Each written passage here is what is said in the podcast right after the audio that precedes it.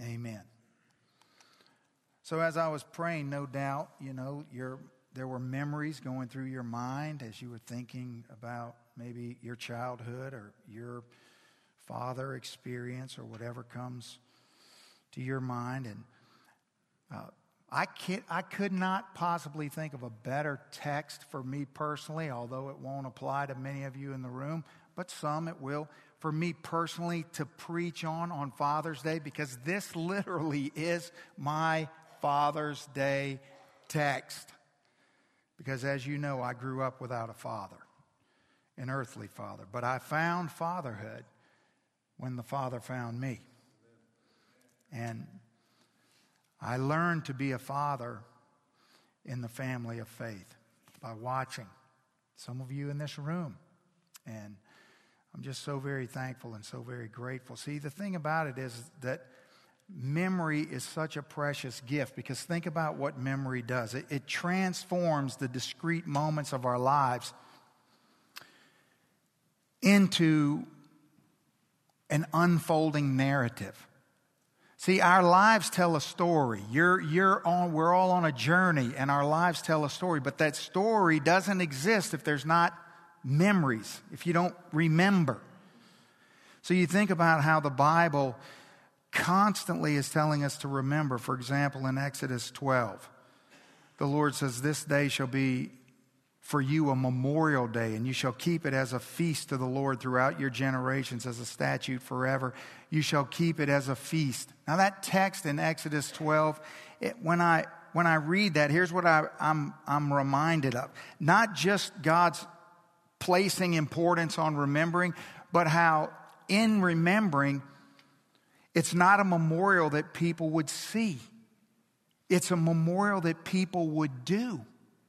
He's calling them to remember by celebrating a feast, remember by doing. That's very important to think about.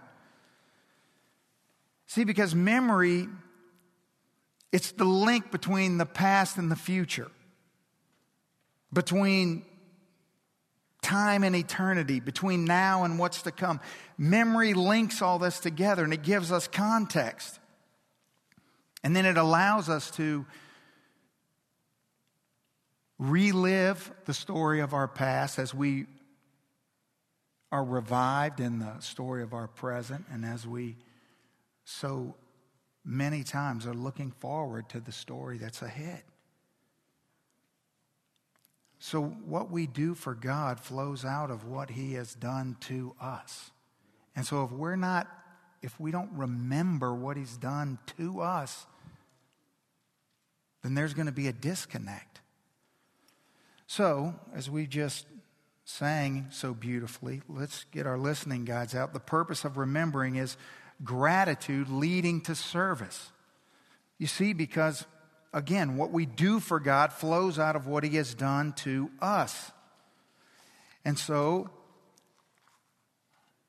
oftentimes when people have a connection problem, what it's illustrating is that they really have a remembering problem. Because one will lead to the other. All right, so let's look at Ephesians 2 Let's go back and revisit the, the, this glorious verse 10 from last week. For we are his workmanship created in Christ Jesus for good works, which God prepared beforehand that we should walk in them. That was last week. That's this mountaintop, Mount Everest truth. We're his poema, created in Christ Jesus for good works. Think about this, which he prepared beforehand. Think now, he's not preparing them as we go. And what does that tell you? He's not preparing them based on in response to what you do. You ever thought about that? They're already prepared. Now, of course, God already knows, but that is a powerful thing because we so oftentimes will live in the self inflicted condemnation of the good works that God might call us to do are predicated on the things that were done in our past or maybe even they, they are reduced by the things in our present when God prepared them beforehand. See, so what God calls us to do is not limited by anything that we've done. Amen. That's encouraging. So that is this unbelievable truth. Now look at verse 11. Therefore, so whatever is about to follow, because here's this Mount Everest reality.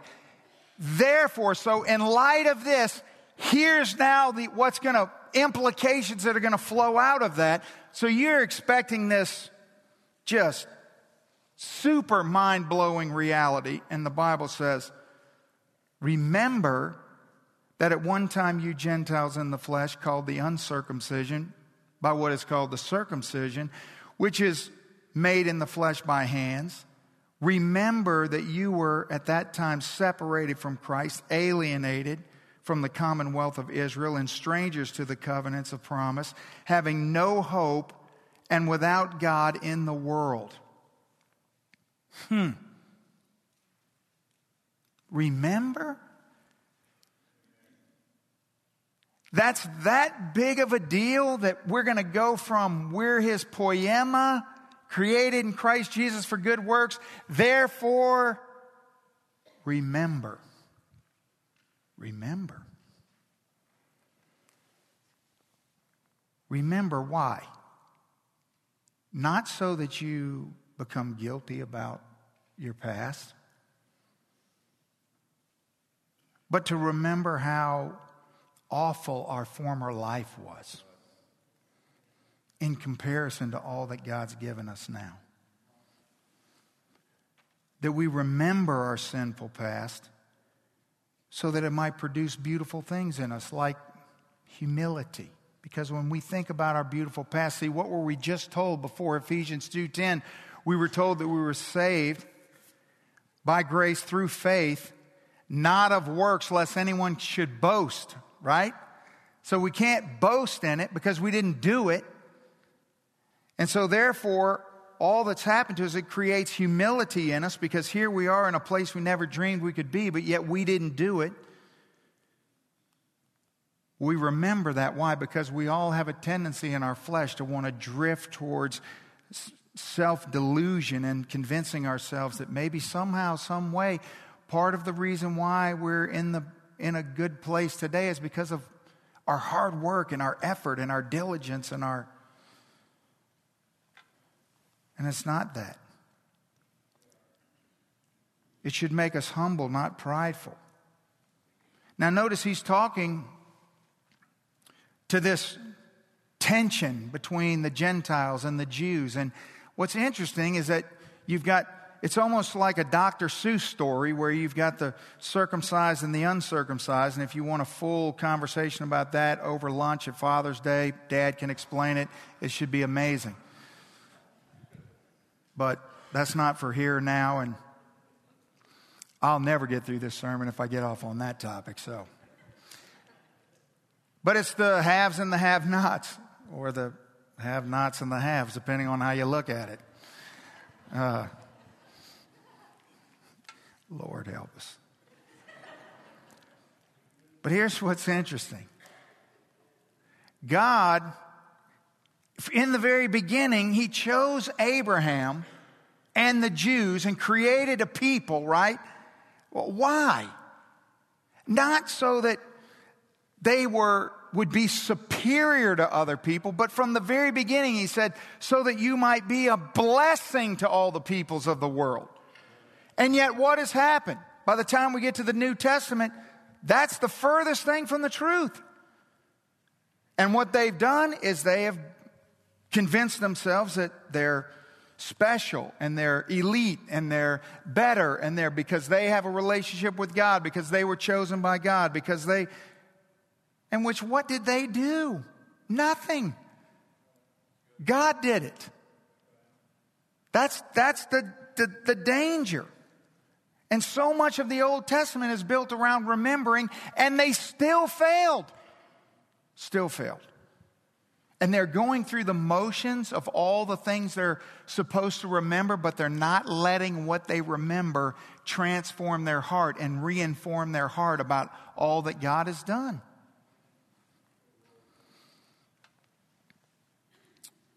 And then in your Bible, you should underline the last three words in the world. So he says, having no hope and without God in the world. Now, what world was that? Well, what we've been talking about is that's the world where we were ignorant to the gospel. We were blind to the reality that God had created this true reality, and we believed that that world was real, which was just a world that was filled with mirrors, where the only way we knew who we were or what we were doing or how we were doing was to look in a reflection of ourselves and then compare ourselves to what we saw in other people. And that's just the whole way we based everything. Everything was based on that. But then God comes along and removes the mirror, and there's a window, and He flings open the window of the gospel and lets us peer out. In the last chapter, we've been able to see what, what's true what's actually true, what really does exist because of all that God has done and who that makes us. And so to be no hope and without God in the world, to be without God is to truly be without hope. They're hopeless. Without God, we were hopeless. Every person that we encounter apart from God is hopeless. There's no possible rational, logical scenario where anybody in their own strength and by their own willpower or effort or ability or any other thing can possibly dig themselves out of the hole that they're in. That's what the book of Ephesians has went to painstaking uh, limits to try to get us to see. Verse 13, but now, so again, we have this but gospel, not and, but now. So no longer are we hopeless in the world, but now in Christ Jesus, you who were once far off have been brought near by the blood of Christ. You see, we weren't just bought by the blood of Christ, but we were brought. Both are true. We weren't just purchased, it wasn't just the fact that his blood was shed to forgive our sin.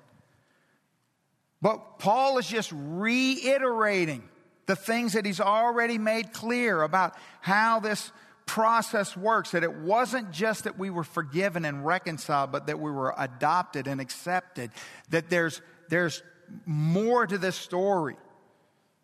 See, when we were bought, we were also brought. That's important to realize. Jesus, where did he bring us? Jesus brought us from foreigners to family. From foreigners to family. That's what he did. He took us out of this world when we collapsed in his arms when he climbed down all the way down to the bottom of the pit we were in, remember last week? And we collapsed in his arms. God brings us near. He, he bought us and he brought us at the same time. Now look at this, beginning in verse 14. Here's our wonderful, my Father's Day text. For he himself is our peace who has made us both one and has broken down in the flesh the dividing wall of hostility by abolishing the law of the, of the commandments expressed in ordinances, that he might create in himself one new man in place of the two, so making peace, and might reconcile us both to God in one body through the cross, thereby killing the hostility. And he came and he preached peace to you who were far off and peace to those who were near. For through him, we both have access in one spirit to the Father. So then, you are no longer strangers and aliens, but you are fellow citizens with the saints and members of the household of God, built on a foundation of the apostles and the prophets, Christ Jesus himself being the cornerstone, in whom the whole structure, being joined together, grows into a holy temple in the Lord. You got that? Should we just have an invitation? Go home. Come on now. I knew at the end of that text right there, nobody's blowing the party blower. Because you're like, I want to. I mean, it's good, amen, but what does that mean? What? That's a lot of words. And it's kind of jumbly sounding, isn't it? And I don't even know exactly what's Paul talking about here. How is this a Father's Day text for you, Tony? Are you nuts? Well, no, I'm not. Well, yes, I'm nuts, but that's not in this situation. Okay, where is Paul? Let's back up. Where is Paul as God is using him to write this letter to the church at Ephesus? He's in prison, right?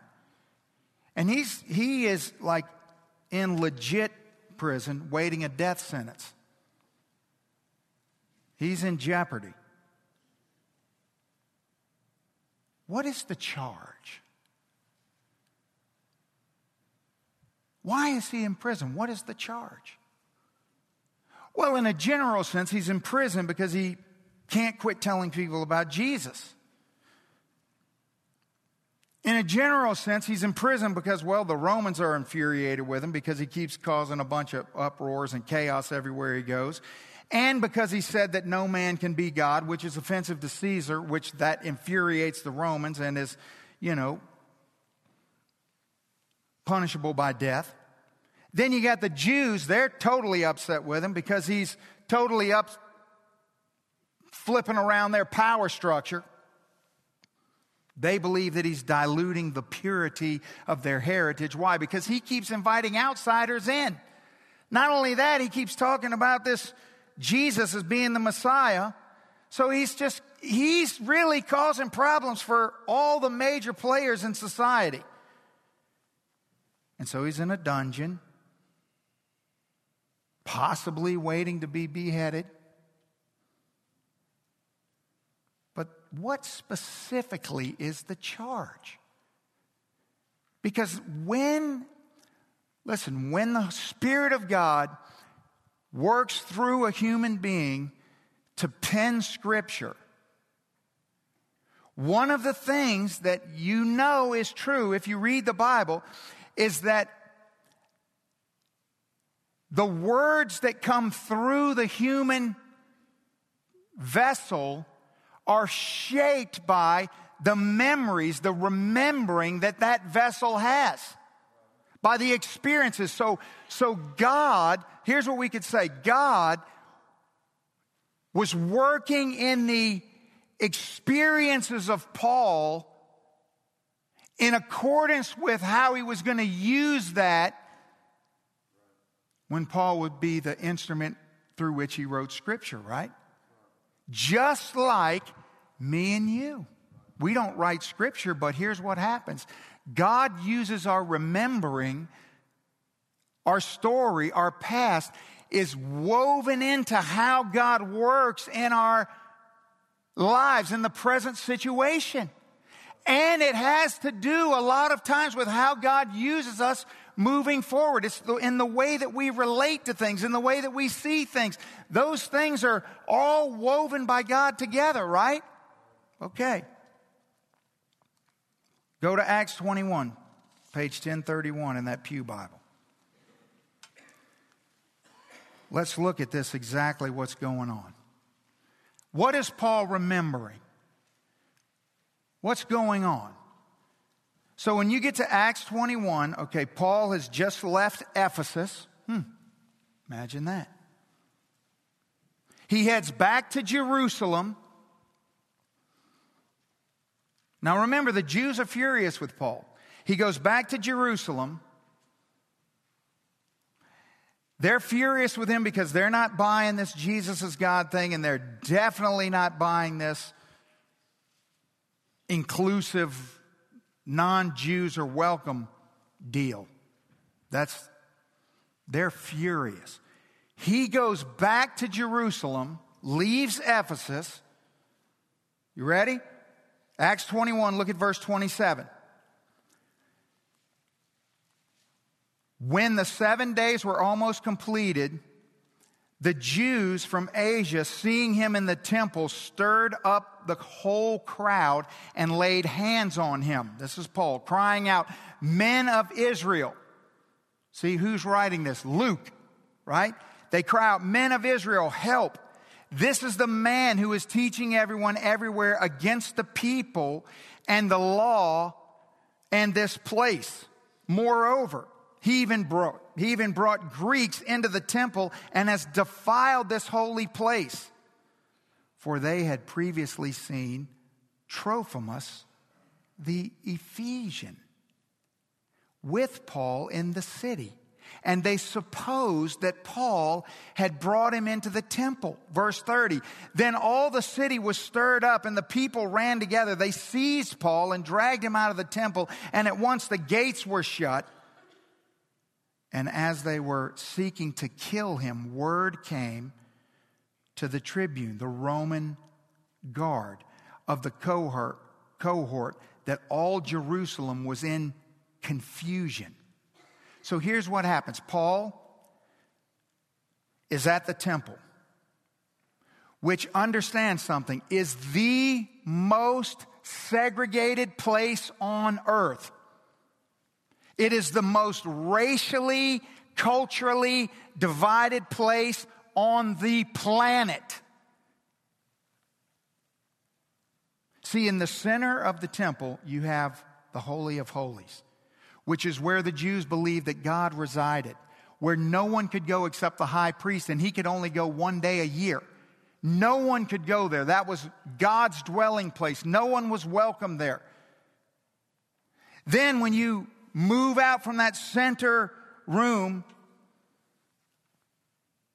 you have the court of priests. Only the priest could enter that area.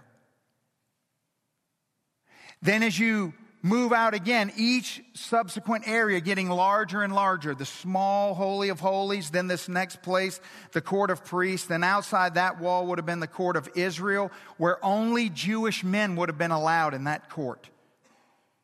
Now there's thousands of people there. You got the Holy of Holy, you've got the priest, the court of priests, then you have the next wall separating out the court of Israel. Then outside that wall would have been the court of women. Only Jewish women were allowed in that area. Then outside that area, there's a dividing wall, about four and a half feet tall, all the way around the temple area. That was called the Wall of Gentiles. It was the outermost wall. This was the, the wall behind which outsiders could come and see the temple at a distance.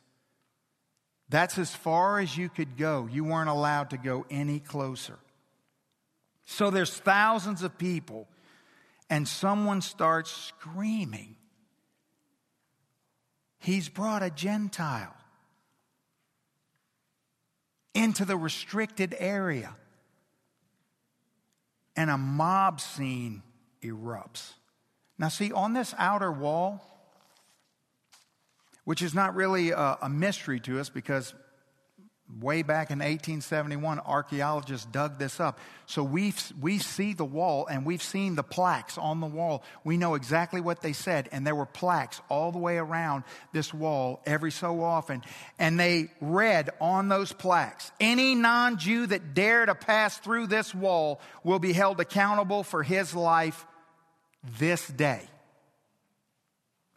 See, that wasn't trespassers will be persecuted. That's or prosecuted, that's trespassers will be executed. I mean, that's how this worked. It was a death sentence to cross this wall. So they had seen Paul earlier because they hate him and they watch him. When he came into Jerusalem, he was walking around the city with Trophimus with him, who was from Ephesus.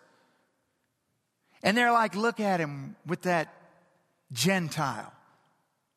Well, when they see him in the temple, they just assume that Trophimus is still with him. Now, is Trophimus with him? No. But it doesn't matter. They see Paul and they just start screaming that he's brought him into the restricted area. And a mob breaks out and they start beating him in church. I mean, it's like a church potluck when you run out of food. People go nutso. They're beating him in the temple because of what he supposedly did when and Trophimus isn't even there. But it doesn't matter. It just everything erupts into chaos. Well, now wherever there's a temple, and especially this is the temple in Jerusalem, the Romans, they're very I mean, you know, the Romans were, were sharp, they were wise. They built towers next to every Jewish temple. Why? So that the guards could look down and see exactly what was going on in the temple. Because the Romans were going to make sure that nothing went on that they didn't have a handle on. So, what happened? Whenever chaos erupted, word gets back to the Roman guard that everything's going crazy, so they come down and intervene. Because they're not going to let anarchy break out. They're going to keep people in line no matter what's going on. So they come down to break it up. They grab Paul. They start dragging him away to quiet the chaos, to get things back in control. As they're dragging Paul away, Paul speaks to, you can read this when you get home. If you keep, keep reading the narrative in Acts, you can see this. As they're dragging Paul away, Paul speaks to the Roman guard in Greek, and he immediately stops and turns around because he knows this is an educated man. He, he knows Greek. So this isn't just some terrorist or thug. So then, Paul requests to speak to the crowd. Now they're dragging him up these stairs to take him off and beat him and he speaks to them, and they stop and let go of him. And he says, I want to speak to the crowd. And so they let him address the crowd. And then you'll see recorded in Scripture like 20 verses of Paul's address to the crowd. And as he stands on the stairs, now imagine the, imagine the Roman guards. They think this is just some terrorist. He speaks to him in Greek. Now he stands up on the stairs and he addresses the Jewish crowd in Hebrew. And he says to the crowd, essentially, he takes them on a journey. He says, You know, I used to kill Christians. I used to be like you, but one day I was blinded by a light, and that light spoke to me and told me to be his witness And Jesus called me to go into the world and to represent Him as the one and only true God. Now imagine this scene. Now skip down to Acts 22. Acts 22, we'll pick it up in verse 19. Because there's a lot going on here. Acts 22, verse 19. And I said, Lord, they themselves know that in one synagogue after another, I, this is Paul's addressing the crowd, I imprisoned and beat those who believed in you. And when the blood of Stephen, your witness, was being shed, I myself was standing by and approving and watching over the garments of those who killed him.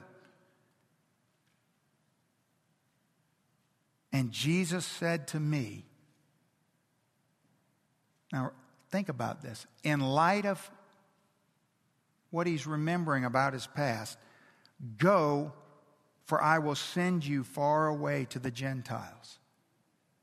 Listen, if you are, are a person who struggles with constantly self condemning yourself and you can't seem to overcome your past, you should just get a giant highlighter and just make a huge circle around verse 21. Do you realize what just happened?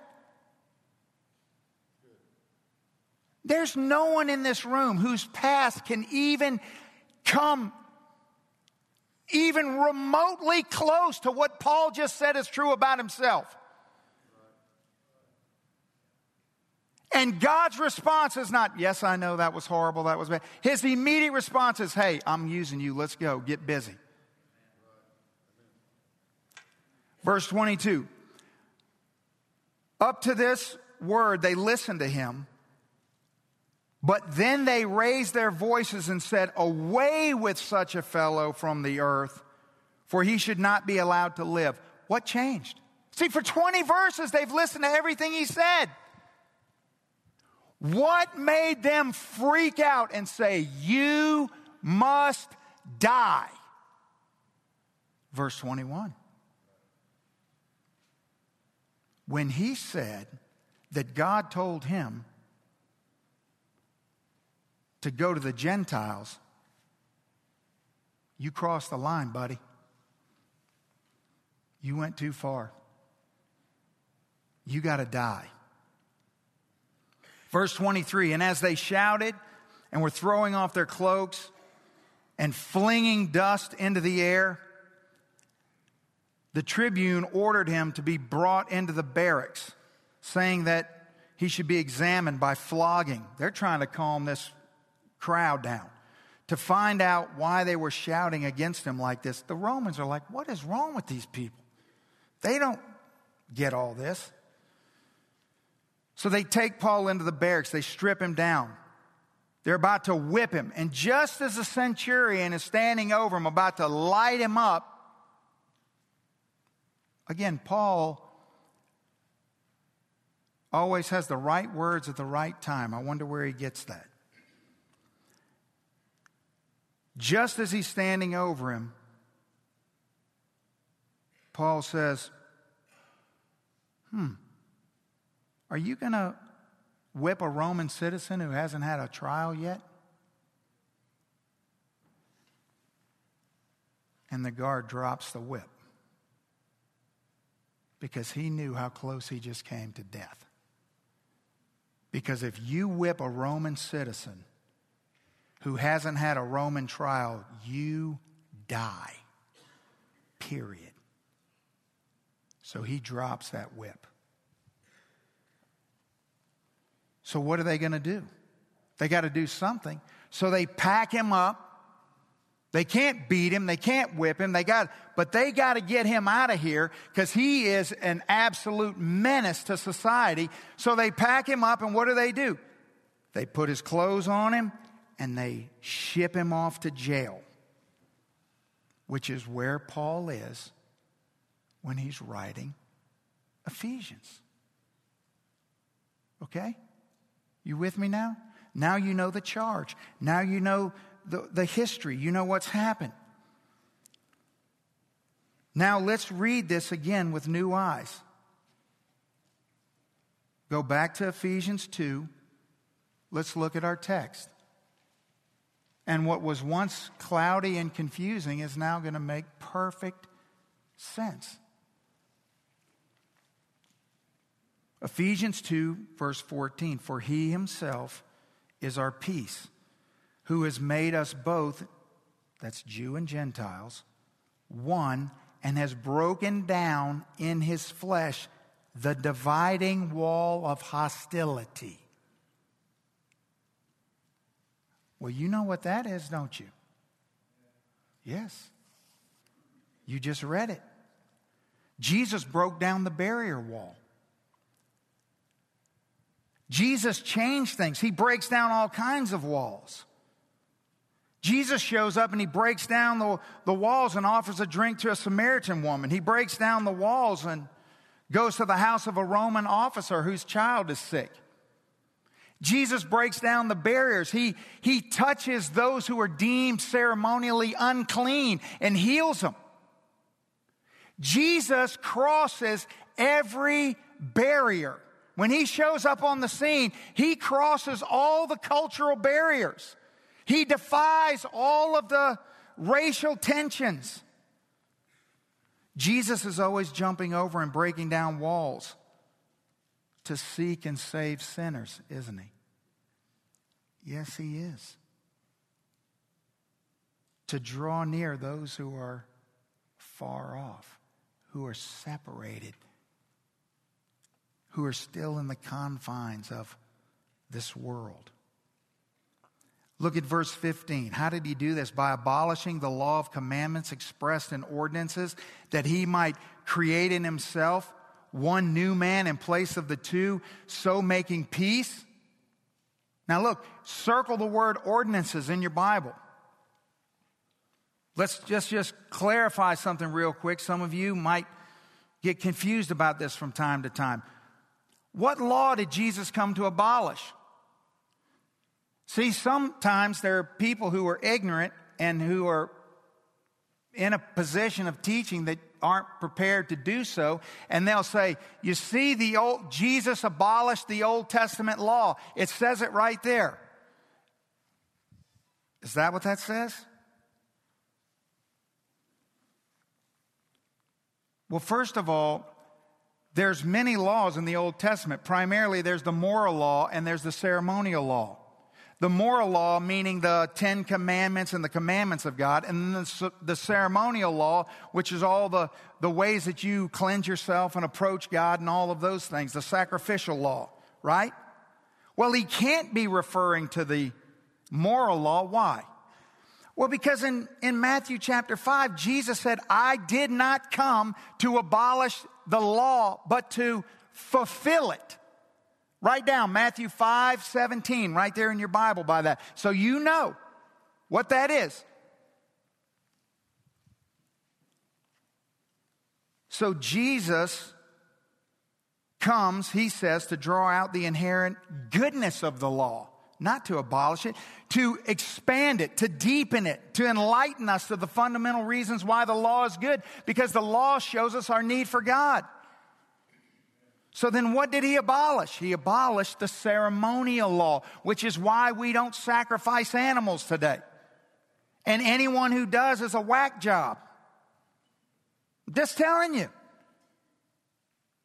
You got nuts running around and, and, and, and, you know, presenting themselves as teachers on YouTube and all kind of stuff. You better be careful. What's abolished is the ceremonial law, which is why we don't do that anymore. Which is why we're not, we don't have all these weird things about eating stuff and, and this and that. And no, we don't do that. Why? Because it's been abolished. The sacrificial system, see, all the ways that humans were to cleanse themselves so that they could approach God, gone. That's what's been abolished. Jesus put it to death. He made it irrelevant. It's unneeded. So we don't need that.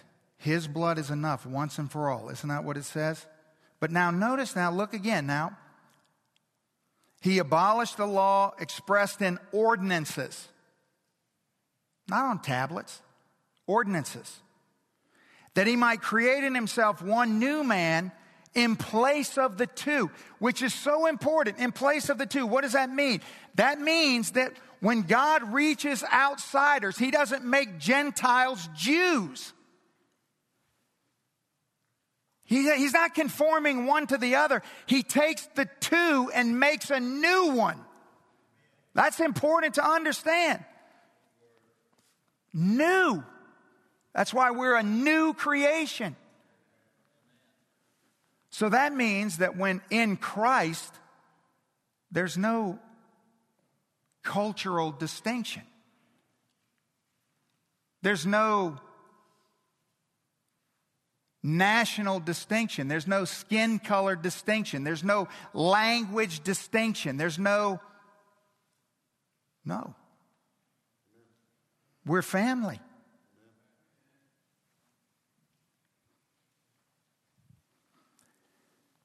And might reconcile us, verse 16, both to God in one body through the cross, therefore, thereby killing the hostility. So if you still have hostility in your heart, something's bad wrong with you. You're at odds with God. And I'm about to show you, you're, the Bible's about to show you, you're not just at odds with God, you're at odds with the Trinity personally. Personally. Watch what the Bible says. Verse 17, and he came and preached peace to you who were far off and peace to those who were near. Verse 18, for through him, that's Christ, we both have access in one capital S Spirit to who? Capital F Father. You see that? So, through Jesus Christ, the Son of God, who makes peace between human and human and between human and God, in the Spirit, you see how the Trinity's here? God the Holy Spirit, who carries us into the presence, to the Father, God the Father, who so loved the world that he sent his Son to make life with God possible. The whole Trinity. So to reject this is to reject not just God, but to reject each component of the Trinity, every member of the Trinity, every facet of God.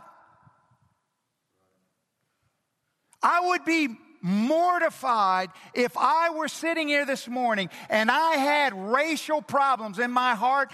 I would be terrified that I would die. Terrified. You do not want to stand before God with racial problems in your heart. I can promise you. You do not. You talk about trampling on the blood of Christ. Read these verses and think through what they're saying.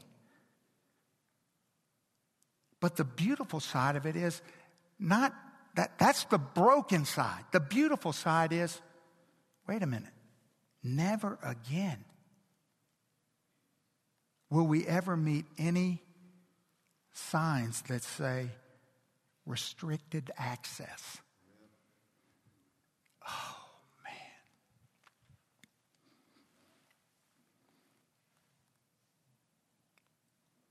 That we are fully adopted with complete access to Dad. Happy Father's Day. You see?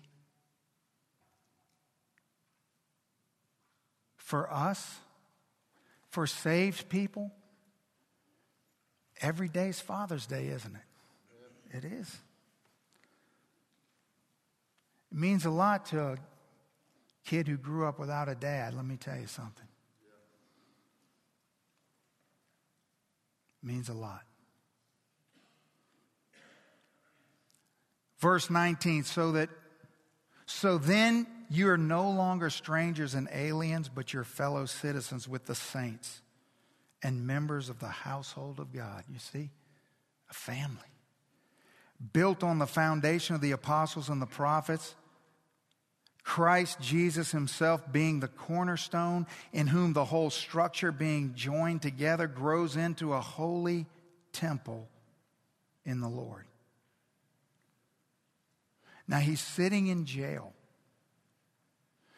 because he spoke the truth to people who wanted to kill him because they felt like he was defiling this temple. And notice these words flowing through the Holy Spirit, flowing through this vessel. When he says temple, underline the word temple in, in verse 21. Whenever you see the word temple in Scripture, it 99% of the time will be a very common word that just means holy building. It's when you use that word, you mean it's the whole area where people go to worship God. Same thing whether it's a, a, a, a temple of God or a temple of false gods. There's just the one word, temple. That's what it means.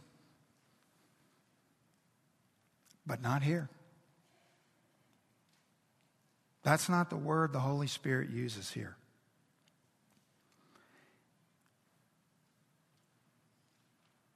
Naos in the Greek, Translated into English, temple. Do you know what that word means? That word means holy of holies.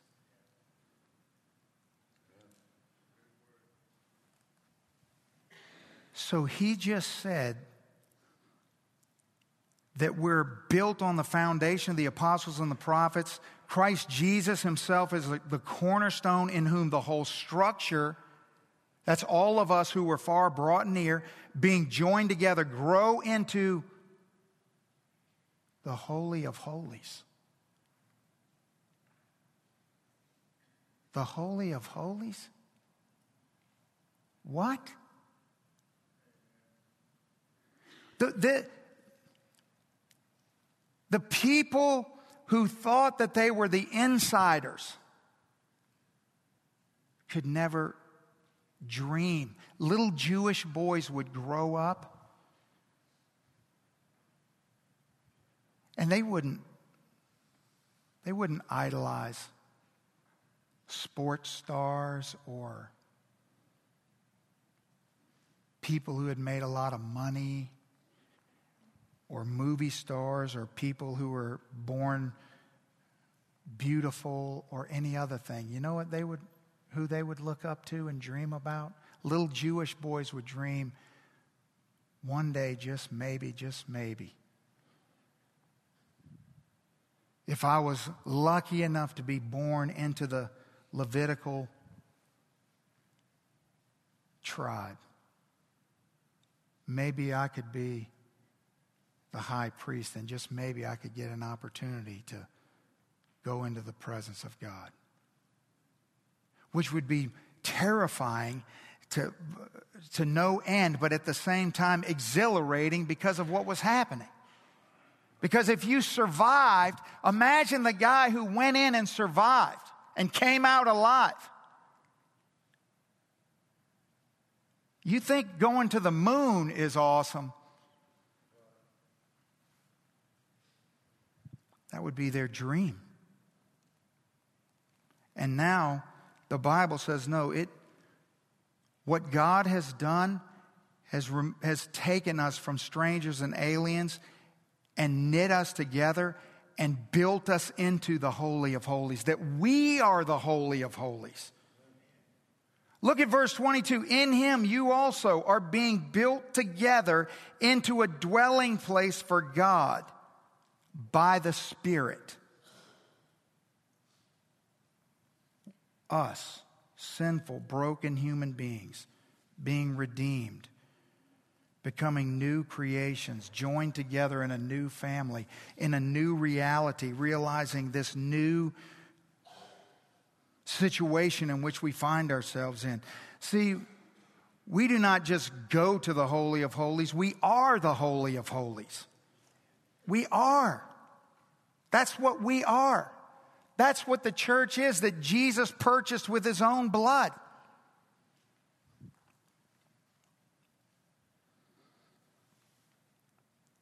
I don't have time to go into this, but one implication that you need to consider is whenever you meet somebody or talk to somebody and they tell you that they're a Christian and that they love Jesus, but that they're not into organized religion or they don't participate in a church.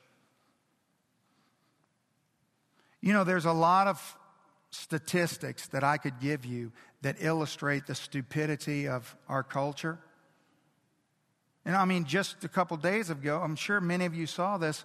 Uh, there was a big hubbub online because, you know, all the smartest people in the world if, if you want to know who they are, you watch Jeopardy. They're on Jeopardy. They're not us who are yelling at the screen. They're actually the ones who win at it. And the question on Jeopardy last week was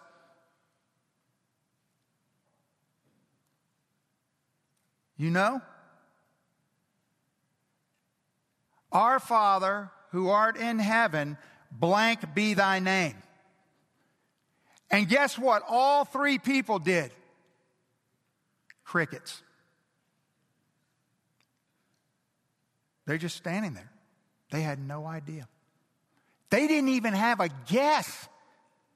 Watch it online. They couldn't even guess. They had no idea. Finally, it timed out, bop, bop, and then it comes up, hallowed. They didn't go, oh, well, they were like, I've never heard that before in my life.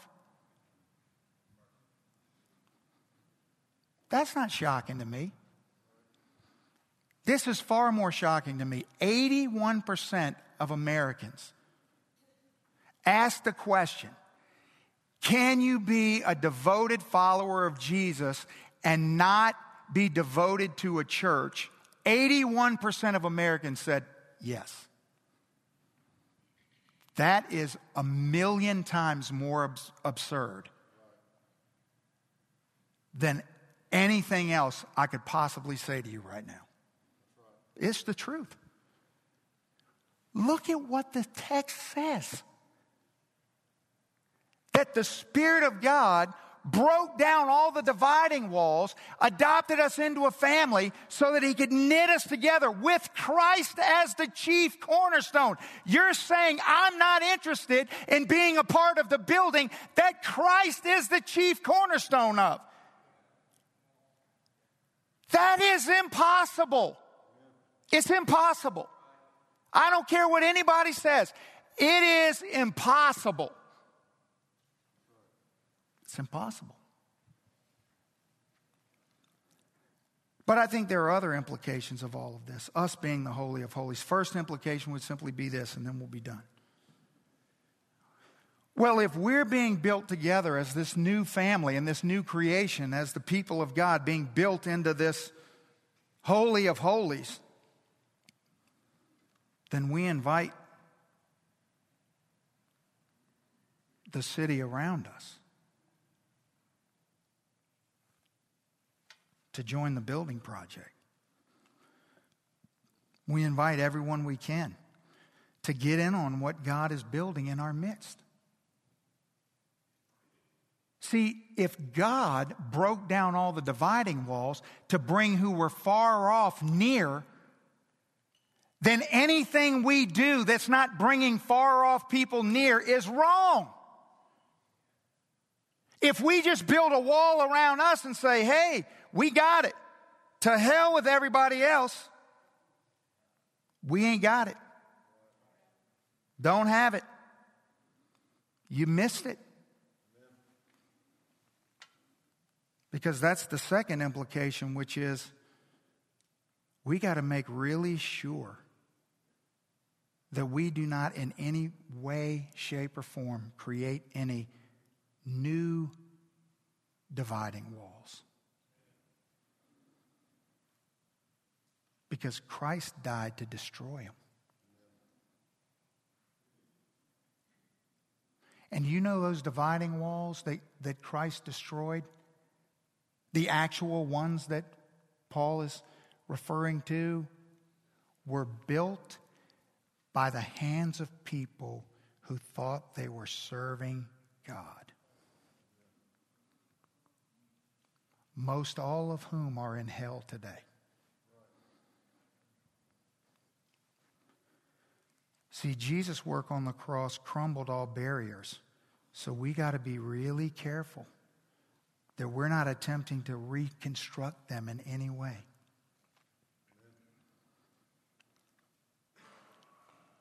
See, not only do we live to do what he is doing, that's our purpose here, but we live not to undo what he has done.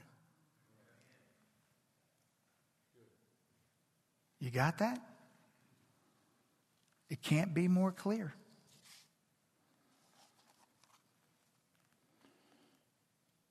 So we'll say it this way Jesus not only puts to death the wrath of God against people, he puts to death the wrath of people against people.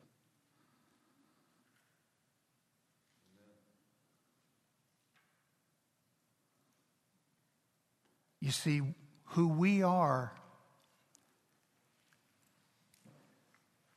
We can't be what we are in Christ and dishonor who Christ is in the Bible. Did you hear what I just said? I'm, i promise you, some of you in here, I love you. And I understand that I will give account. I'll give account for your soul, whether good or bad. And so let's make sure right now there's no blood on my hands. You better understand what God is saying. You cannot be who He created you to be in Him and at the same time dishonor who He is in the Bible.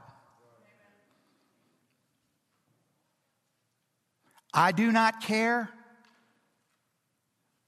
what human works you're trying to hang your hat on. I don't care about your story. I don't care about the card you filled out. I don't care about your baptism. I don't care about your church membership. I don't care about any of that. I promise you, I promise you, you cannot, under any circumstances, in any way, shape, or form, be who God created you to be and dishonor who He is in the Bible.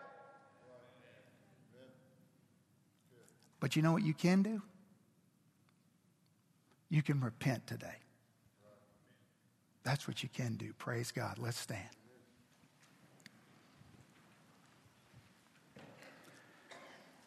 Father, we're humbled by your word because it's your word. And what we've seen this morning is the power of your word to break down our flesh, to storm in right into our hearts and remind us of things that we give lip service to, but that we have not honored. And so, God, help us this morning to see you in light of who you are. We'll never, ever, ever find our identity in you until we know who you actually are. And you're not who we want you to be, you are infinitely better than that. And so we are your family, Lord, with full access to our dad. So, God, just as you took a murderous, hate filled,